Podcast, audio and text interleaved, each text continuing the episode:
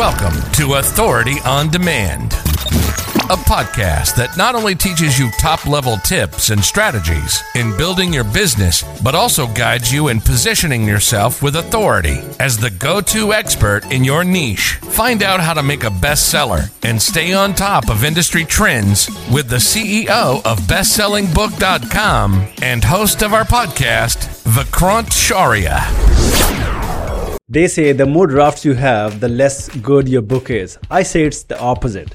The really good book comes with the most draft, at best. It's true. Jotting down your ideas from mind to paper is such an extremely tough process. But the most creative and successful people I know took discipline to a whole new level. Although I can't say for sure that starting blankly at a piece of paper or on the screen of your laptop is avoidable, it probably isn't. What I can tell you is that it's all part of the process. That's why it takes unbelievable strength and resilience to be able to put out a book, let alone a rough draft. We all know the flow. First, you think of a book idea, then a working title. After that comes with your book outline. Next is the introduction. What comes after? It's the long, fun yet dreary for some writing the chapters of your book phase. Whether you are writing your rough draft on paper or on your laptop, don't be alarmed if it is poorly made the first time around. Many great authors have drafts that only they understand. What's important is that you get to put all your ideas on paper from the first to the last chapter. Now, throughout the writing process, you might get stuck and experience what we call writer's block. It's pretty normal if you do, but let me explain what that is. A writer's block is where you can't put your words into paper. It's where you feel like you have hit a dead end and you don't have any creative juices left in you. It's quite the lonely time for a writer. There are plenty of reasons why writers experience this. Sometimes it is caused by fear of rejection from peers, readers, or publishing firm.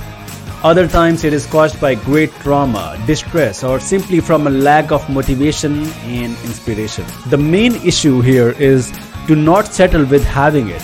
We must believe it for what it truly is. Just a momentary setback, of course, one that any writer's perseverance can always overcome. I firmly believe that you can defeat writer's block in five simple ways. The first one is use your outline. Like I said in my other videos, your outline is your guide in writing your book. Best to be wise and follow your guide. Stick to your outline as you finish your manuscript. Imagine you are going on a trip, never having been to your destination before. It's easy to get lost and confused if you don't have your map. But once you follow the right directions, you will arrive at your destination in no time. Another way is to just get into your flow. Stop hesitating and let go of the reins. You can even write from a place of inspiration. Block out all your doubts for a minute or two and just write all your ideas on paper.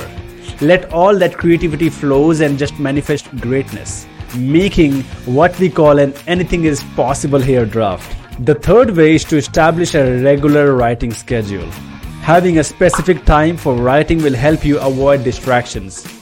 However, if you do this, it's important you commit to this schedule.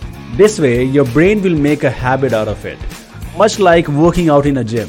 Take note that, like how there are some days where we don't feel like going to the gym, you must still commit to doing it. Like I said in the beginning, the most successful people are the most disciplined ones as well. Your only enemy here is yourself. The fourth way to overcome writer's block is to set a daily target for yourself. How many words do you think you can write in a day? How many hours? You can combine this with your schedule or just do it for the whole day. It's a matter of choice and preference, and as long as you reach your daily target, you win.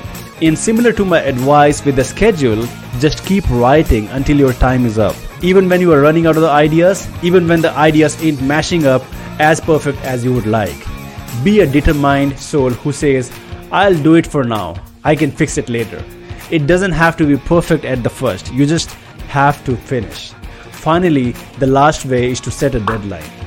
When do you want to finish your draft? This keeps you from procrastinating.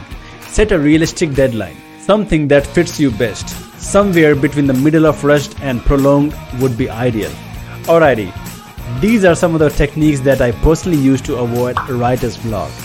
You can combine all of these or just choose one It's completely up to you. Whichever one you end up choosing, I hope it helps you finish your rough draft. That's it for today, everyone. Go overcome writer's block like the baddest writer that you are. Don't forget, if you like this episode, please give it a thumbs up. It would really support my channel. And be sure to follow us to listen to more top level tips and strategies for your books and business. In the next episode, we will discuss how can we polish a rough draft and make it a professional manuscript. Thanks for tuning in. Now, before you go, you should check out the bestseller blueprint. It's a comprehensive guide to creating your best selling book from scratch. It comes with a detailed checklist that Vikrant uses to help hundreds of clients become best selling authors. You can now download your copy free of charge. Just head on over to bestsellingbook.com slash checklist.